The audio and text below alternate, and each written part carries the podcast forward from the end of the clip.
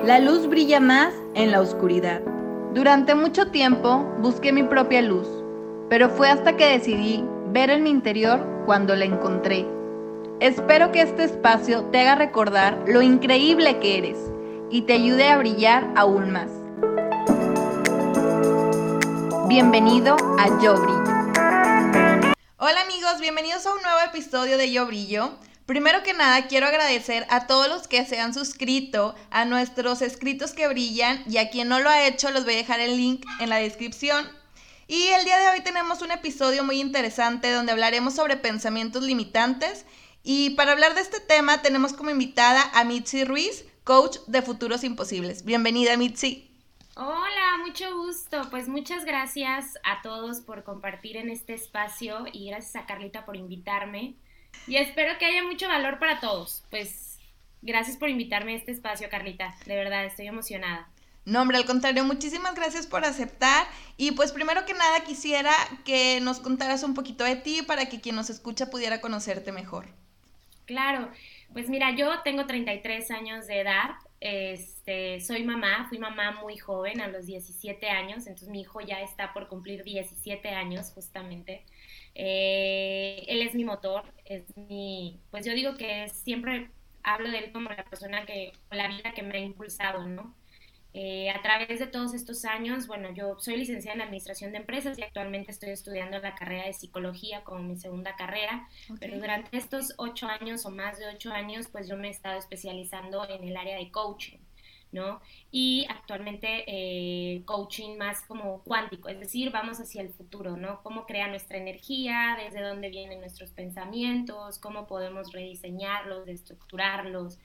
Eh, y algo que me apasiona, si me quisieras describir en una palabra, yo misma me diría a mí que soy servicio. Me encanta servir, soy clown hospitalario o comunitario, payasos, payaso comunitario desde hace 12 años. Em, y me encanta el servicio, todo lo que tenga que ver con ser contribución, con apoyar a otros, a mí me, me llena, es de las cosas que más disfruto y brevemente pues esa sería una presentación. Muchísimas gracias, Mitzi. Yo tengo una duda. ¿Cómo elegiste este camino? ¿Qué te fue llevando a ser coach? O sea, comentas ahorita que estudiaste una carrera, entonces, ¿cómo, cómo dio ese brinco o vuelta o qué, qué sucedió? Pues bien curioso, porque a mí me enseñaron en mi casa, como a todos, la mayoría de mis creencias. Entonces mi mamá era una mamá soltera que su objetivo era que yo acabara la licenciatura y entrara a trabajar a un gran corporativo donde tuviera pues mis prestaciones, etcétera, etcétera. Y eso fue lo que yo empecé a hacer en mi, pues al principio de mi carrera. Pero siempre desde que me gradué de administración me dediqué al área de recursos humanos y me encantaba la parte de capacitar a los recursos humanos. Trabajé en grandes empresas donde pues yo me dedicaba a toda la parte de capacitación, etcétera, etcétera. Y de ahí eh, tengo un amigo que es, es, es un, gran, un gran ser humano que es coach el de vida eh, ontológico y él me invita a trabajar a su empresa y a hacerme parte. Éramos solamente él y yo. Ahorita ya es una empresa un poquito más grande que se dedica justo a la capacitación empresarial y él me invita a mí como parte administrativa. Entonces yo llevaba toda la parte administrativa, pero yo, yo notaba y me hacía cargo también de todo lo, lo que era capacitar a las empresas, entonces los facilitadores, ta, ta, ta. Y un día me invitan a uno de estos entrenamientos eh, y yo me resistía y me resistía y decía, no, esas cosas no sirven. Total que no te hago el cuento largo, me senté, ¿no? Dije, bueno, a ver qué hay aquí. La verdad es que siempre me ha gustado como experimentar porque justo como no lo entiendo, lo bloqueo y luego me pierdo de grandes experiencias solo por no entender o porque no están alineados en ese momento conmigo. Entonces, decido sentarme y la verdad es que yo dije, wow, el potencial humano me llama. Y entonces empecé a estudiar coaching, empecé a prepararme, Hoy en día creo que la palabra coach es una palabra que lamentablemente está muy prostituida, es decir, ya cualquiera es coach, cualquiera es entrenador de vida. Y pues todos empezamos por un camino, ¿no? Pero sí creo que es un camino, sobre todo, Carla, muy retador respecto a que cuando tú te paras a hablarle a la gente de esto, creo que es porque de algún modo tú ya lo atravesaste, es porque has estado en ese espacio, ¿no? Este, y bueno, a lo largo de mi carrera he descubierto que mi toque personal o lo que a mí me gusta es hablar desde lo que yo puedo compartir, que es mi experiencia, y me gusta mucho traer mis, pues, mis quiebres al frente. Como ser humano he hablado de un montón de cosas mías para que desde ahí notemos que todos estamos atravesando por esto que llamamos vida y estamos intentando hacer lo mejor que podemos con lo que tenemos. Así es como llego a este espacio. Qué bonita, qué bonita historia. Y fíjate que coincido totalmente en el sentido de que ya que atraviesas o tienes una vivencia, eso te, bueno, al menos a mí, de que me motiva a querer transmitirla a alguien más para que lo que viví pues le sirva. Y entonces creo que se va haciendo como una cadenita en el que a lo mejor no podemos impedir que a alguien más le suceda eso, pero sí como que le, le queda como experiencia o un, un foquito, un recordatorio de, ah, ok, puede pasar esto, o podría evitar esto porque hubo alguna situación que, que surgió así, que sucedió así. Y es lo rico de las redes, ¿no? O sea, estos espacios, por ejemplo, los podcasts, las redes sociales. O sea, si tú realmente usas estas redes para, digamos, tu beneficio, híjole, puedes sacarle un montón de jugo porque pues hace, cuando yo tenía 16 años, 17 años, esto no existía. O sea, de hecho empezaban los mensajes por celular, pero era mucho más difícil obtener información, ¿no? Entonces, hoy en día esta es la ventaja, que podemos escucharnos unos a otros, que podemos mostrarnos vulnerables y, y elegir los contenidos que seguimos, por ejemplo, o con los que lleno mi vida, también van a tener una repercusión en quién soy y todo lo que estoy haciendo. Sí, sí, sí, claro. Y fíjate que hace unos episodios eh, tenía invitada a una chica que tenía 21 años. Yo tengo 29. Entonces, o sea, yo me enteré de su edad de que mientras estábamos haciendo el episodio y estaba muy sorprendida de que, oye, casi nos llevamos una década. Y entonces ya entendía un poquito el punto en el que ella estaba como mucho más familiarizada con ir a terapia y con toda esta era digital. Y que a mí como tú, o sea, tampoco de que en mi entonces solo había solitario en la computadora, eso de conectarte a internet. Buscaminas. Sí, buscaminas, eso de conectarte a internet era como otro nivel y agarrabas el cable del teléfono y lo conectabas al, a la PC gigantesca. Entonces sí me tocó como todo ese cambio, toda esta migración. Y justo platicaba eso que dices, o sea, actualmente tenemos la facilidad de estar rodeado y saber qué contenido queremos consumir. Si queremos consumir eh, contenido de entretenimiento o contenido basura porque hay de todo, o contenido que nos nutre, ya es nuestra elección para saber qué tipo de persona podemos ser y hacia dónde vamos encaminados. Exacto, creo que eh, hoy la tarea es distinta, ¿no? Con nosotros pues había una falta de información, hoy creo que tal vez podemos estar como en una sobreinformación, pero ahí es donde nos toca aprender y enseñarle a la gente que, que viene detrás de nosotros, en este caso, por ejemplo, mi hijo que tiene 16 años, justo como qué contenidos quieres crear, porque al final somos energía y lo que yo vea es lo que yo voy a estar atrayendo a mi vida, ¿no? Entonces, si yo me la vivo viendo chismes, problemas o noticias, pues muy probablemente voy a salir bien cargado de cosas negativas y eso es lo que voy a ir a buscar en mi vida, porque es lo que de algún modo me relaciona con mi existencia, ¿no? Entonces ahí es como un tema ya un poquito más profundo de, de espiritualidad, pero sí sí creo que el, trabajo ahora es hacia dónde voy a dirigirme, hacia dónde voy a llevar mi atención en estos contenidos, ¿no? ¿Qué voy a buscar? Claro, te súper entiendo y estoy totalmente de acuerdo.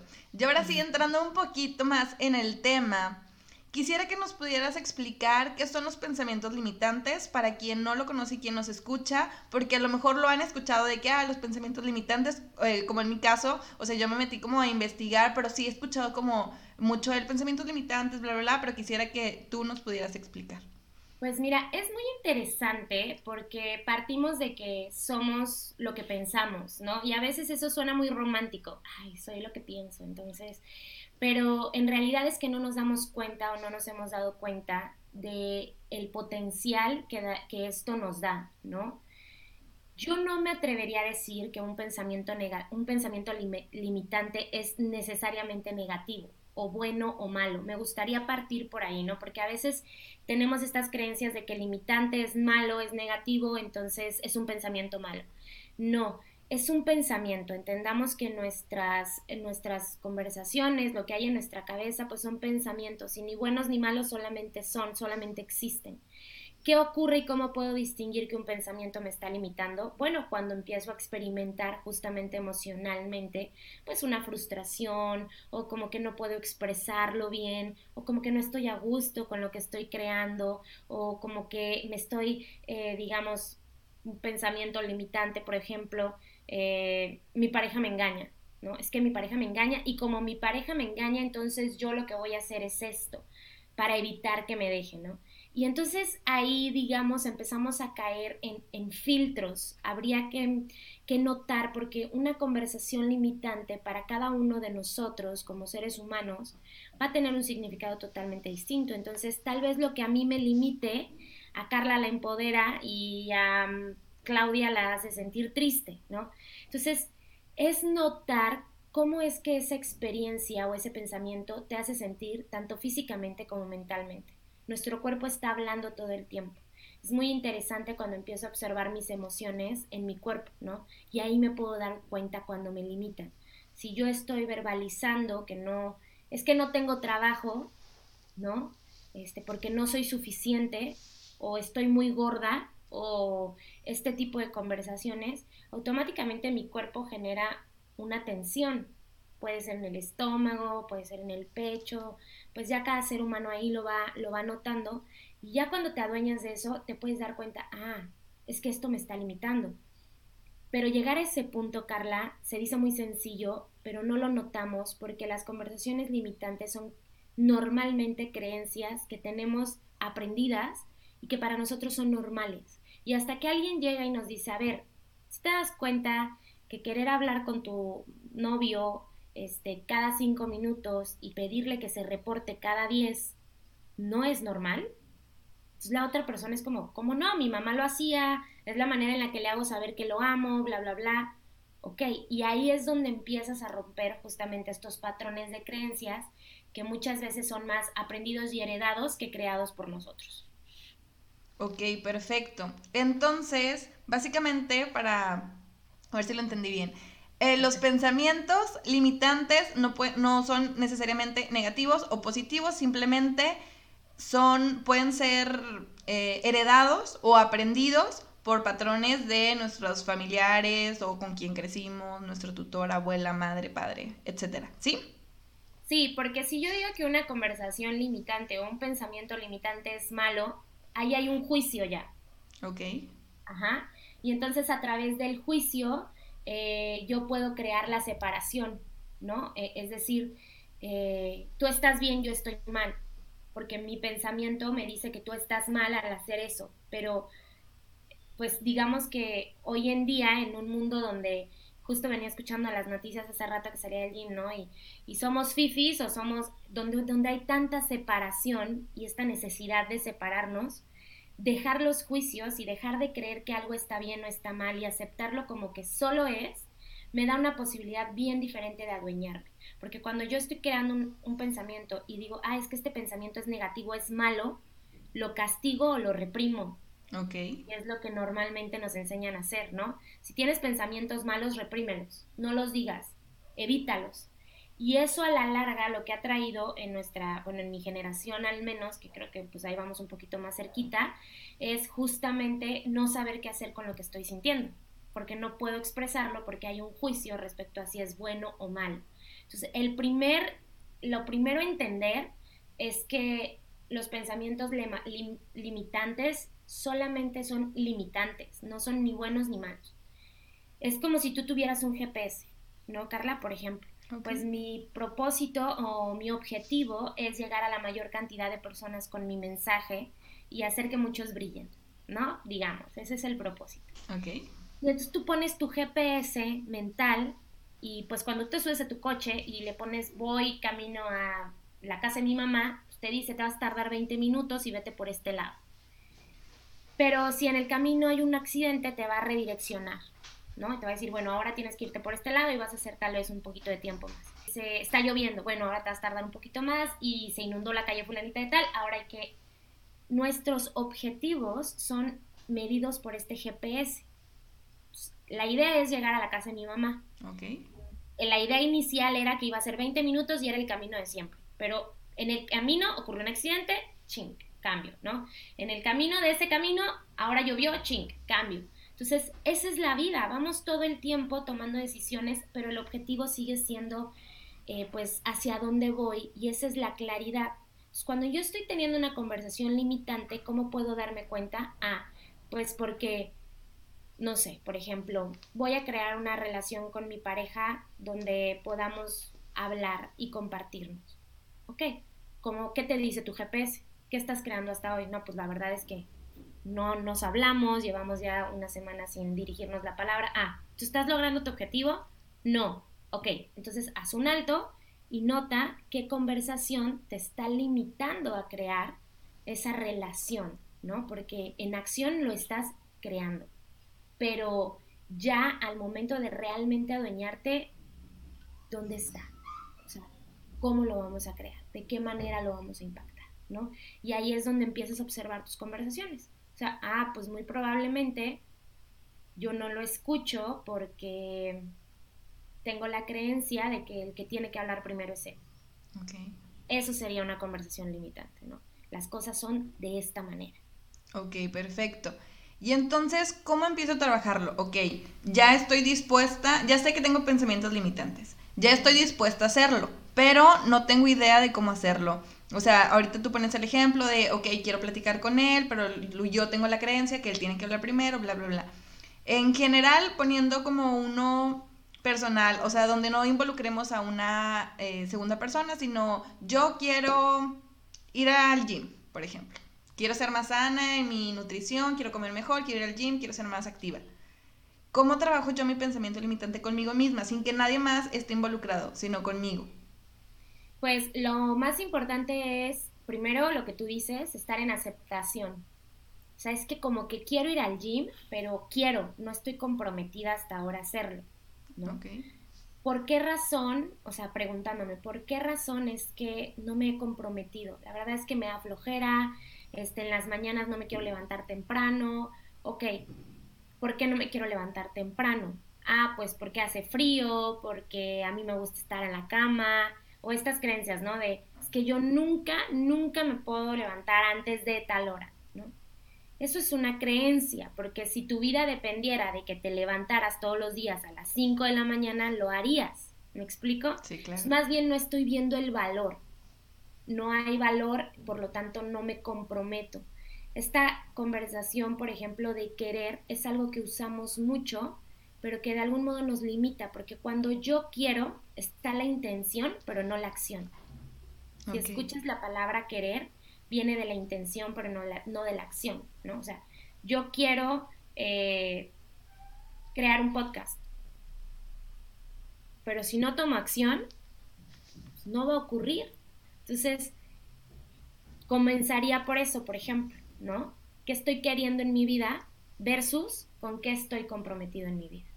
Estoy comprometido con ser saludable, una de las acciones que yo creo que puede funcionar es ir al gimnasio, entonces simplemente hago espacio en mi horario a la hora que yo crea que puedo manejarlo y voy. Pero dejo de usar que si es muy temprano, que si no me da tiempo, que si me encuentro el tiempo, me encuentro el momento y tomo la acción. La acción siempre es muy importante al momento de ir por nuestros objetivos. Hagamos una pausa para recordarte que puedes suscribirte a nuestro newsletter para que semanalmente te lleguen nuestros escritos que brillan. También recuerda tomarle un screenshot a tu parte favorita del episodio y compartírmela a través de Instagram.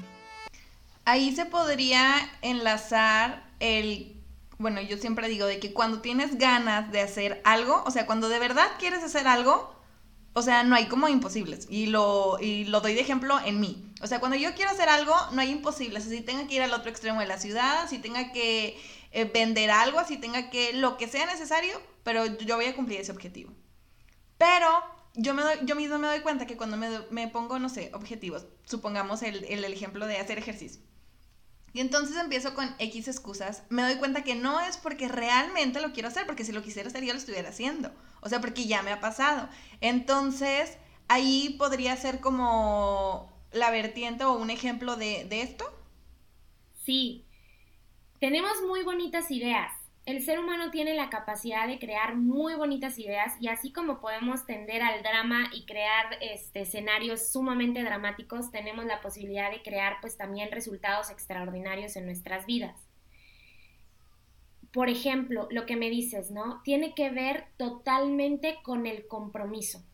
O sea, compromiso es una palabra a la que muchos tememos, pero justo le tememos porque cuando yo me comprometo a algo, mi nivel de exigencia conmigo mismo y con el mundo, pues cambia, ¿no? Empiezo a ser tal vez más riguroso en ciertas partes y eso genera como un, un bachecito de desestabilidad y me saca de mi zona cómoda, ¿no? mis conversaciones limitantes me tienen en mi zona cómoda. Puta, es que yo siempre creí querido, pero no lo logro. Es que sí lo he intentado, de verdad, ya fui una semana, dos semanas y no, la verdad no me lo disfruto este, bueno, tal vez no te disfrutas hacer pesas, ¿qué ejercicio hiciste? Ahora habría que notar, ¿no? Que sí te vas a disfrutar, porque tampoco es acerca de, este, por ejemplo, el peso, ¿no? Que es algo que, a mí personalmente me, me, ocupa mucho en cómo lo comunicamos, ¿no? Entonces yo quiero bajar de peso y me meto a estas dietas súper restrictivas que me van a hacer bajar de peso súper rápido, pero que también me van a hacer subir de peso súper rápido porque no estoy realmente llegando al fondo de mi objetivo, que no es entrar en ese vestido, sino ser saludable, ¿no? Y si me gusta comerme hoy una galleta, pues me doy permiso de comerme la galleta, no me va a pasar nada y es muy distinto a darme un atracón un día a la semana, ¿no? Entonces, tiene que ver totalmente con el compromiso, Carla, ¿no? El compromiso nos saca, nos expulsa de nuestra zona cómoda, nos hace movernos, ¿no? Entonces, ya ahí ya la conversación limitante como que empieza a resonarnos más como una excusa que como algo que realmente está ocurriendo para mí. Ok, perfecto. Ahorita mencionabas eh, creencia limitante y entonces tenía, tengo la duda si creencia limitante es lo mismo que pensamiento limitante o si es que hay alguna diferencia, ¿cuál es? Mira, nuestros pensamientos, eh, pues evidentemente se crean en la cabeza, ¿no? Pero nuestros pensamientos vienen de todo un contexto que hemos aprendido. O sea, por ejemplo, tú y yo somos mexicanas, ¿cierto? Y a pesar de que somos mexicanas, muy probablemente tenemos contextos muy distintos en nuestra familia. O sea, habrá cosas que tú y yo entendemos, tacos, tequila, mariachi, que la, la, la, los mexicanos somos bien trabajadores, bien entregados, bien fiesteros, pero también en tu familia, ¿no? Que desconozco cuál sea, probablemente haya un contexto distinto y en la mía un contexto distinto. Yo crecí, por ejemplo, rodeado de puras mujeres, en un matriarcado. Entonces, yo crecí con la creencia limitante que no fue algo que yo elegí, sino que me enseñaron, ¿no? Los hombres son unos malditos, hay que cuidarnos de los hombres. Entonces, yo crecí en ese contexto, en esa creencia, y cuando yo empiezo a relacionarme a los 16 años, 15 años con hombres, pues lejos de buscar un perfil de un hombre que, digamos, me tratara bien, me amara, etcétera, etcétera, pues busco tú, ¿no? El hombre que es todo lo que me dijiste en casa, maldito, me va a engañar, me va... Esas creencias las aprendemos y después las hacemos nuestras y están en nuestro pensamiento. Yo me atrevería a decir, Carla, que la mayoría de nuestras creencias limitantes son aprendidas. O sea, de, la, de todo lo que me limita está a través de una creencia que aprendí, la mayoría. Ok, perfecto. Entonces, o sea, puede ser que lo vayas, eh, que vayas adueñándote de estas creencias conforme vayas creciendo, no necesariamente de, de niño con la familia, sino puede ser en una relación o con los amigos o en el trabajo, en cualquier circunstancia o área difícilmente como niño, Carla, te vas a dar cuenta que te están dando una creencia. O sea, tú, tú, tú de niño, pues recibes la información y para ti el mundo es así, ¿no? O sea, por ejemplo, yo crecí sin papá y para mí era como, si tú me preguntas, a mí realmente no me hizo falta la figura paterna. De lo que yo tengo para decir de niña, ¿no? Ajá. Este, de niña yo no me daba cuenta. Fue hasta que entré a la escuela, ¿no? Y en parte de una escuela católica, donde era la única niña que no tenía papá. Entonces ahí sí empieza a, a ver como, ¿por qué yo no tengo papá? Y entonces viene la creencia de no tener papá es malo, ¿no? Hay algo en mí que me falta, no soy suficiente. Y vamos instalando todas estas creencias, pero de una manera inconsciente cuando somos niños. ¿Qué ocurre? Siempre he creído que el trabajo del ser humano es aprender hasta que llega un punto en el que se da cuenta que este sistema de aprendizaje ya no le funciona, no le está dando lo que él busca y entonces tiene eh, que romper todo esto para reaprender, ¿no? Entonces ahí es donde tú empiezas a hacerte dueño de estos estas limitaciones que aprendiste, que has, has adquirido y que estás ahora tal vez hasta enseñándole a tus hijos, ¿no? Porque entonces te das cuenta que, híjole, yo le estoy enseñando esto a los míos. Un ejemplo tan sencillo como si en tu casa no se ven películas de terror, a ti no te van a gustar ver las películas de terror y le vas a enseñar a tus hijos a no ver películas de terror, ¿no? O sea, eso tan sencillo, así lo puedes ver. Eso es una creencia y las creencias constantemente están bloqueando las posibilidades, ¿no? Ok.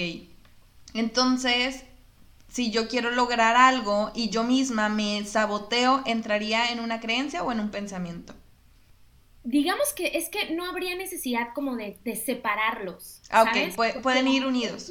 ajá, mi creencia crea mis pensamientos. Ok. Ok, entonces mi creencia, lo que me enseñaron, lo que elegí, lo que, lo que yo recibí de información es lo que crea mi pensamiento.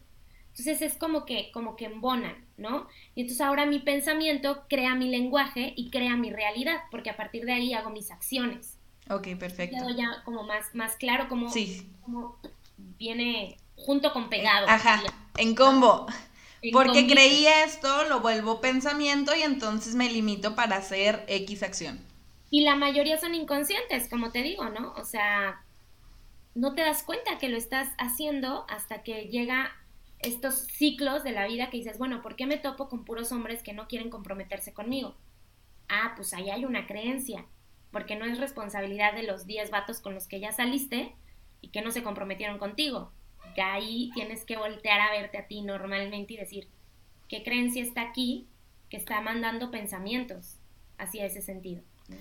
Que, que justo esto que mencionas, el voltearte a ver a ti, o sea, literal es el intro de, del podcast y es justo eso, o sea, mucho tiempo yo buscaba como que respuestas a mi alrededor, de que ah, veía a mi mamá, veía a mi papá, mis hermanos, mis amigos, mi novio, y como que quería buscar las respuestas que yo quería, pero en ellos, ¿no? Entonces, cuando descubro y decido como empezar a trabajar ya profundamente en esto y me doy cuenta que todas las respuestas vienen de mí, entonces es como, wow, y para mí es como siento que si vas a terapia, yo voy a terapia psicológica.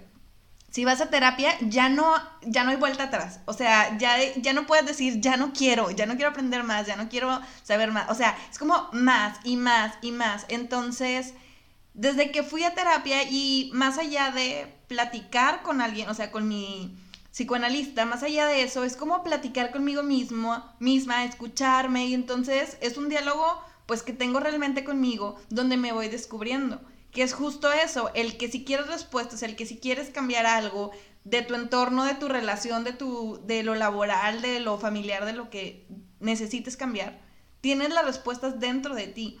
Si algo estás repitiendo, si algo estás haciendo mal, si ya, suceden varias veces la misma situación, o a lo mejor es la primera vez que sucede, pero real te causa tanto conflicto, lo, lo ideal sería como, hey, déjame, me, me echo un clavado en mí para saber por qué estoy haciendo eso. Y justo esto que, mencionabas, el preguntarte por qué. ¿Por qué, ¿Por qué hice esto? ¿Por qué voy a ir a X lugar? Ayer me pasaba que platicaba con, con mi novio y habíamos discutido. Y justo le decía eso, de que le dijimos, bueno, le dije ahorita platicamos ya, de que hablamos por teléfono y le digo, oye, ¿sabes por qué? O sea, al principio me enojé por esto, pero luego ya como que lo analicé y dije, ¿por qué me enojé por esto? Entonces fue por esto, por esto, por esto, por esto, por esto. Entonces ya llegué como a la raíz de la situación y le dije, oye, ¿sabes qué? O sea, a lo mejor al principio, o sea, la hice de pedo por esto, pero no. O sea, esta es la razón principal. O sea, me molesta porque esto y esto y esto. Entonces, como que el profundizar siento que también nos ayuda como a evitarnos más baches futuros. O sea, por ejemplo, en este ejemplo que te digo de, mi, de mi novio, si yo me hubiera quedado solo con lo que sentí en el, en el momento inicial, que ni siquiera fue como que fui a la raíz, probablemente se volvería a repetir porque no está como por las razones correctas el diálogo. Y ya que está como que profundo, ya puedes llegar a esta parte como, ok, esto es lo que realmente me molesta, ¿cómo vamos a trabajar en esto? Y es, yo creo que es más fácil. Sí, yo creo que pasamos mucho tiempo los seres humanos preguntándonos para qué vine a este mundo, ¿no? O sea, muchas veces nos sentimos perdidos. Ahora, por ejemplo, en la pandemia, pues yo perdí mi trabajo literalmente, o sea, todo, todo lo que ocho años yo había construido, de repente, ¡pum!, desapareció. Y me senté y dije, bueno, ¿y ahora quién soy? ¿No? O sea, y ocho años de dedicarme a, a introspectar y el quiebre fue grande. Yo pensaba mientras estaba ahí, ¿qué ocurre con la gente que no da terapia? ¿Qué ocurre con la gente? ¿Cómo está la gente que no se escucha? O sea, y entonces fue cuando empecé a meterme más en mis redes sociales y empecé como a compartir más valor ahí realmente, porque antes las usaba, pero pues para tontear, ¿no? Este, cualquier cosa. Y aquí es donde empiezo a darme cuenta que tal vez el propósito del ser humano es venir a encontrarse. Y no nos gusta mucho porque es, es muy incómodo mirarse. Es, es como, primero creo que el primer quiebre de voltear a verte y tal vez te pasó cuando empezaste a ir a terapia es la oscuridad. Es darte cuenta que tienes una parte oscura, ¿no? Sí, sí, claro. Que resulta que la gente no te hace, sino que tú también le haces. O sea, que tú eres el único responsable de ti. Eso es bien fuerte. O sea, cuando en terapia tú te das cuenta que no es que tu mamá, que no es que tu papá, que no es que el novio te hizo, sino que eres tú el único responsable de eso. Híjole, es como como que ahora sí recibes la responsabilidad de tu vida en tus manos y te dicen, ahí está, ¿no? Y, el terapeuta, o en este caso, por ejemplo, yo cuando decisiones este, de coaching o, lo que vayas a hacer, te entrego tu balón y te digo, bueno, aquí está tu juego de tu vida, o sea, desde afuera esto es lo que se ve, pero al final quien está ahí en el juego eres tú. Me gusta decirle a la gente que es como si fuera una película. Si tu vida fuera una película, ¿qué sería? ¿no? Por ejemplo, la mía yo creo que sería un musical cómico.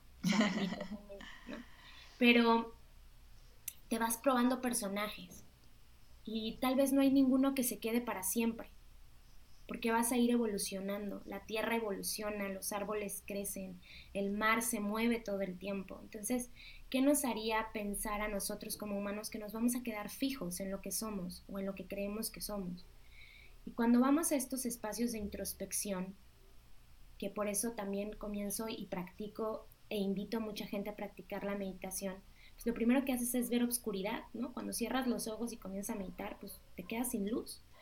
Pero la obscuridad es un gran regalo. La parte que no nos gusta ver de nosotros, la parte que trae los quiebres, son un gran regalo, porque entonces puedo comunicar a través de toda esta luz y todo este brillo, ¿no? No puedo, no puede haber brillo si no distingo la oscuridad.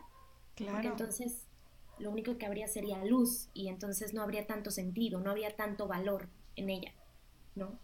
Entonces, sí, o sea, totalmente. Yo también cuando tengo quiebres con mi esposo, pues lo primero que hago es hablarle de yo que estoy sintiendo y yo qué está ocurriendo para mí, ¿no? Sin que necesariamente eso sea lo que está ocurriendo para el otro. Exacto, que creo que eso es lo más importante, o sea, lo importante en este caso que, que, contamos ambas de nuestra relación, pero, o sea, en cualquier circunstancia, normalmente decimos algo, hacemos una acción y pensamos que todo el resto de las personas va a pensar o sentir lo mismo que nosotros le estamos poniendo a esa acción, ¿no? Entonces, claro que no, o sea, cada cabeza es un mundo, cada cabeza lo va a vivir distinto por cómo creció, por cómo vivió, por cómo, no sé, a lo mejor para mí siempre fue súper importante la cena de Navidad y para alguien más no fue. Y entonces cuando es Navidad, esa persona va a estar como súper entusiasmada y entonces, como que esta parte, y me pasa mucho en los cumpleaños, que me, o sea, para mí el cumpleaños es como, wow, una nueva, un nuevo año para trabajar y crecer y así, entonces, de que, ¿por qué le haces, o sea, tanto rollo al cumpleaños, fin? Y yo, para mí el cumpleaños es lo mejor del año, entonces, es el, el valor que le ponemos a cada acción que, que realizamos. Exacto, y el respetar, ¿no? O sea, como me costó mucho trabajo entender esta parte, eh, en este trabajo que hago, pues muchas veces, y si le preguntas a cualquier psicólogo o cualquier persona que se dedica a dar cualquier terapia, lo que tú quieres es apoyar al otro, ¿no? Y entonces muchas veces te quedas con lo de tus pacientes en la cabeza, como cómo puedo apoyarlo, cómo puedo apoyarlo. Y algo que, que he aprendido a lo largo de este camino es, yo no puedo interceder en el aprendizaje del otro, por más que lo ame, así sea mi familiar, así sea mi hijo, mi esposo. Si el ser humano por sí solo no quiere mirar y no quiere transformarlo y no está comprometido con evolucionar esa parte de él, pues el universo le dará las pruebas que sean necesarias, ¿no? Entonces, cuando yo respeto el espacio, el camino del otro, pues empiezo también a respetar el mío. Y respetar el mío también implica poner límites, ¿no? Entonces, estas creencias limitantes de los otros, yo ya empiezo a poner límites. No, para mí no, o sea, no como eh, el, el, otro, el foro de violencia que viste nació de un post, que, bueno, de un un compartir que hago respecto a las mujeres aquí en Tijuana. Salieron las mujeres, comenzaron a hacer toda una marcha y rayaron algunos monumentos como en la Ciudad de México, como en muchos lugares. Pero acá pues es mi primera vez que vivo en provincia y la gente como que se espantó así. Yo siempre viví en Ciudad de México y acá fue un drama, ¿no? Entonces yo hice un post en mi Facebook personal y me lo respondieron como, bueno, tú desde donde estás y dices que eres, ¿qué estás haciendo? Y dije, ah, buen punto yo no voy a salir a rayar porque eso no me, o sea, eso no me impacta a mí, a mí, pero no voy a juzgar a quienes lo hacen. ¿Entiendes? claro. Pongo límites como, ok, yo no quiero hacer eso porque no es la única manera de hacer algo que sí puedo hacer para sumarme a esta causa, ¿no? Y eso te lo puedes ir preguntando en tu vida todo el tiempo. Sí, sí, claro. El, y eso que mencionas, o sea, el respeto que va justo o sea, si yo quiero que alguien me respete, va entrelazado, ahora sí que en cómo, como le decíamos ahorita, con poner límites. O sea, cómo yo voy a pedir respeto si no pongo mis límites y dejo que todo el tiempo el, la gente esté encima de mí o yo estar encima de ellos. O sea, hay que poner límites para poder llegar a un punto y poder comenzar a tener la paz. Y justo esto, el respetar la creencia de cada, de cada persona. Y a mí me pasa muchísimo, muchísimo este, con este tema de, del feminismo, o sea, siempre me pasa, o sea, siempre me pasa, pero es que, ¿por qué esto? ¿Por qué lo otro? Y siempre como que súper intenso, ¿no? O sea, para la mayoría, actualmente para la mayoría de, de, la sociedad mexicana, creo, si no es que del mundo, o sea, ser feminista es lo peor, o sea, tú dices, eres feminista y ya te quieren linchar, es lo peor que puede pasar, y yo, ¿cómo? O sea, realmente sabes... Sí, claro, o sea, vivimos en una sociedad que se sorprende más por el feminismo que por el machismo. O sea, imagínate, está súper cabrón. Entonces, pues... Es una creencia. Ajá. Sí, sí, sí. O sea, ahorita que lo comentabas yo así de que relacionando, de que, ah, por supuesto, el machismo, no sé qué. Entonces, o sea, esto me sorprende mucho eh, el hecho de cómo puedes decir que esto está mal o meterte al grado de juzgar cuando ni siquiera lo has vivido porque a lo mejor estás en otro privilegio, en otra situación, en otro contexto totalmente distinto. Y, es en este ejemplo y en cualquier otro, o sea, siempre siento que como humanos tenemos como la habilidad y negativa de siempre juzgar y querer como opinar de algo que no nos incumbe, que si, oye, ¿cuándo la boda? ¿Cuándo la boda? Oye, ¿cuándo el hijo? Oye, ¿cuándo el otro? Oye, ya tuviste muchos, oye, ya no sé qué. Entonces, de todo queremos opinar, de todo nos queremos quejar, de todo queremos juzgar. Y siento que si ese tiempo lo ocupáramos más en invertirlo en nosotros, en conocernos más a nosotros, poco a poco se iría minimizando todas este tipo de acciones que considero que son bastante negativas y aparte de, negativas, o sea, nos van perjudicando a nosotros. A mí, ¿qué me importa si el de enfrente quiere o no casarse, tener hijos, eh, estudiar X carrera, profesar X religión? O sea, ¿qué?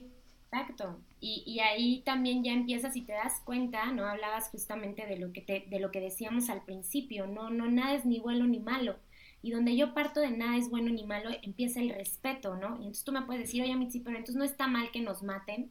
Por supuesto, o sea, no hay que polarizar las ideas, ¿no? Porque normalmente la gente cuando no lo entiende lo polariza. Entonces, tenemos una línea de hombres y mujeres que eh, ay, viejas locas, ta, ta, ta, la, la, y ahora todo es este, de hecho en, en, el foro de violencia no me salió por ahí un participante que decía, es que ahora todo es competencia, en todo quieren ser las mejores, y yo le decía, notas cómo no es acerca de la mujer, sino desde dónde tú percibes esto. O sea, te enseñaron tanto que tú eras más que no logras, no, no logras ya cuando una mujer llega a tu puesto o, te alcanza, ya lo sientes como competencia, lejos de como compartir. Así es. Siempre hago esta, esta distinción. ¿Qué tal si dejamos de competir y comenzamos a compartir? ¿Qué tal si dejo de juzgar a la chica que fue a rayar las escaleras del monumento porque la violaron y esa fue su manera de sacar su odio, su coraje, su frustración? Al monumento no le pasó absolutamente nada. A mí no me pasó absolutamente nada. ¿Qué tal si solo respeto y me pregunto, cómo yo estoy creando una sociedad en la que me entero que, ocurren cosas terribles, ¿no? Con la infancia, con, la violencia en general. O sea, hay guerra en el mundo. Hay, y me asusta más que hayan rayado un monumento que cómo estoy yo generando esa violencia en mi vida, conmigo mismo. Porque quien es violento con otros es porque es violento consigo mismo, ¿no? Entonces, ese tipo de creencias, Carlita, son justamente como la apertura mental de dejar de creer que algo está bien o algo está mal y permitir que cada quien, ¿no? Este, pues saque su bandera. Porque mucho del odio y la frustración que hoy vivimos socialmente es porque es gente reprimida. Claro. ¿No? Gente a la que no se le dejó soñar, no se le dejó hacer, volverse, este, pues realmente lo que él quería o lo que ella quería y esta frustración termina en ira, termina en una desconexión mental y, pues bueno, suceden cosas atroces, ¿no? Así es, estoy totalmente de acuerdo tal cual lo explicas. Ya para comenzar a cerrar, Mitzi, este, porque también tienes tu, tu reunión ahorita, este, ¿cómo poder empezar a trabajar con esto? Algunos tips que nos pudieras compartir de cómo poder empezar a trabajar con eso y también que nos compartas dónde te pueden contactar, porque si justo tienen todo este caos en su cabeza, para eso está Mitzi, y entonces ella nos puede asesorar, coachar para poder ir resolviendo todos estos nudos en la cabeza. Mira, primero es la aceptación. Yo siempre digo que cuando quieres transformar algo, hay que aceptar primero, tener lo que tenemos. Esto es lo que hay esto es lo que está ocurriendo en este momento, ¿no? Entonces lo acepto, dejo de resistirlo, porque la resistencia me hace como enojarme, como ponerme a la defensiva. Entonces, cuando yo acepto que estoy teniendo un quiebre con mi pareja, con mi relación, con la sociedad, con lo que sea, es como que mucho más manejable. Ok, acepto que esto no está funcionando. Entonces, lo primero que yo te diría es la aceptación, que no es lo mismo que la resignación. ¿Ok? okay. O sea, no me resigno a vivir con una pareja que me maltrata. Ah, la estoy aceptando. No, no, no. Estoy aceptando que esto está ocurriendo. Y la aceptación me va a llevar a tomar elecciones. Ajá, pero la resignación me paraliza. La resignación es como, pues esto es lo que tengo y aquí me quedo. No, es totalmente distinto. Eh, otra cosa que haría o que invitaría a crear a la gente es volverse su adulto responsable. Vivimos en una sociedad donde somos niños, somos más niños volviendo responsables a todos los demás de todo lo que nos pasa. Si no es mi mamá, es mi papá, mi abuelito, mi primo, el vecino, el que administra la privada, el policía, el presidente, los gobiernos, y vivimos viendo y señalando hacia afuera, ¿no? Y eso se vuelve muy pesado, Carlita, porque hay muy poco que hacer ahí. Yo no puedo hacer ni que mi pareja sea lo que yo creo que tiene que ser, ni que el presidente haga lo que yo creo que tiene que hacer. Se vuelve muy pesado que sí puedo en este momento manejar mi propia responsabilidad. Entonces me vuelvo mi adulto responsable. ¿Cómo? Pues reviso mis contenidos, este, con qué me estoy relacionando, qué tipos de amistades tengo, qué gente está rodeándome, eh, cuáles están siendo mis resultados. Y lo último, porque realmente no creo que haya como un paso a paso, sino más bien tener el valor de introspectar. O sea, tener el valor de estar en silencio conmigo mismo, de estar en silencio, de ya sea escribiendo. O sea, hay mucha gente que cree que la introspección solo ocurre a través de la meditación y que meditar es quedarme en blanco. Y la verdad es que aquellos que meditamos sabemos que muy pocas veces logramos quedarnos en blanco, ¿no? Al menos que ya lleves muchos años en esto y bla, bla, bla. La mayoría de las veces los primeros minutos son frustrarte porque tus pensamientos están presentes, ta, ta, ta. Bueno, si no se te da o no te gusta sentarte y tener tu altar y todas estas cosas, puedes comenzar por escribir. Pero la idea es que introspectes, ¿no?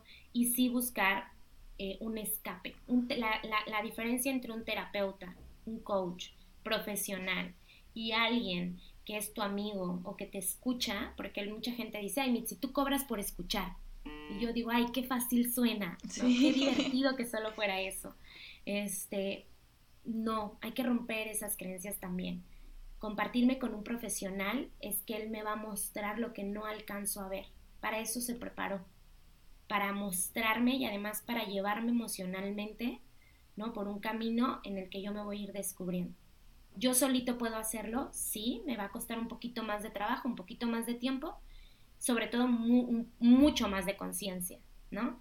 Entonces, buscar espacios donde tus compartidas te permitan escucharte. Y un terapeuta es lo que hace, ¿no? Te regresa tu escucha. Lo que me estás diciendo es que, y entonces tú te escuchas, no, no, no, ah, entonces, ¿qué es lo que sí quieres decirme? Y te vas adueñando de tus pensamientos. Pero serían tres, tres cositas nada más, ¿no? Esas, o sea, aceptación, eh, ser tu propio adulto responsable y buscar un espacio de introspección. Perfecto. Muchísimas gracias, Mitzi. Eh, compártenos tus redes sociales para quien nos escucha también te pueda seguir por allá. Y bueno, tengo mi podcast también, que la verdad que de todo lo que hago en mis redes sociales es lo que más me emociona. tengo muy poquitos capítulos, comparada contigo soy una bebé en esto, pero eh, me emociona mucho y es Mitzi Ruiz Coach, así me encuentras, literalmente en Spotify y en iTunes, ¿no? Y eh, en Instagram estoy como mit-ruiz- y en Facebook como Mitzi Ruiz Coach. Mi página de internet igual, www.mitzicoach.com. Y ya, listo, son las redes sociales que más uso. Perfecto, entonces les voy a dejar también el link para que escuchen también tu, tu podcast. Qué padre, o sea, yo cuando vi, yo les cuento rápido, este, yo descubrí a Mitzi en una conferencia en un día de donde había varias conferencias, entonces ahí la descubrí, la vi hablando cinco minutos máximo y dije, wow, con la vibra de esta chava, la busqué en redes y me di cuenta de su contenido, de todo lo que hacía y dije, wow, o sea, obviamente la tenemos que tener aquí en el podcast. Entonces así llegué a ella, la verdad es que su contenido está súper padre. Si quieren saber más de este tema y de muchos más que maneja, la pueden seguir en sus redes y escuchar su podcast. Muchísimas gracias, Mitzi. Muchas gracias a ti, Carlita. De verdad, gracias por la oportunidad. No, hombre, al contrario. Y muchas gracias a quien nos escucha. Nos vemos en el siguiente episodio. Bye bye. Bye. Gracias por compartir con nosotros este episodio. No olvides que tu brillo se encuentra dentro de ti.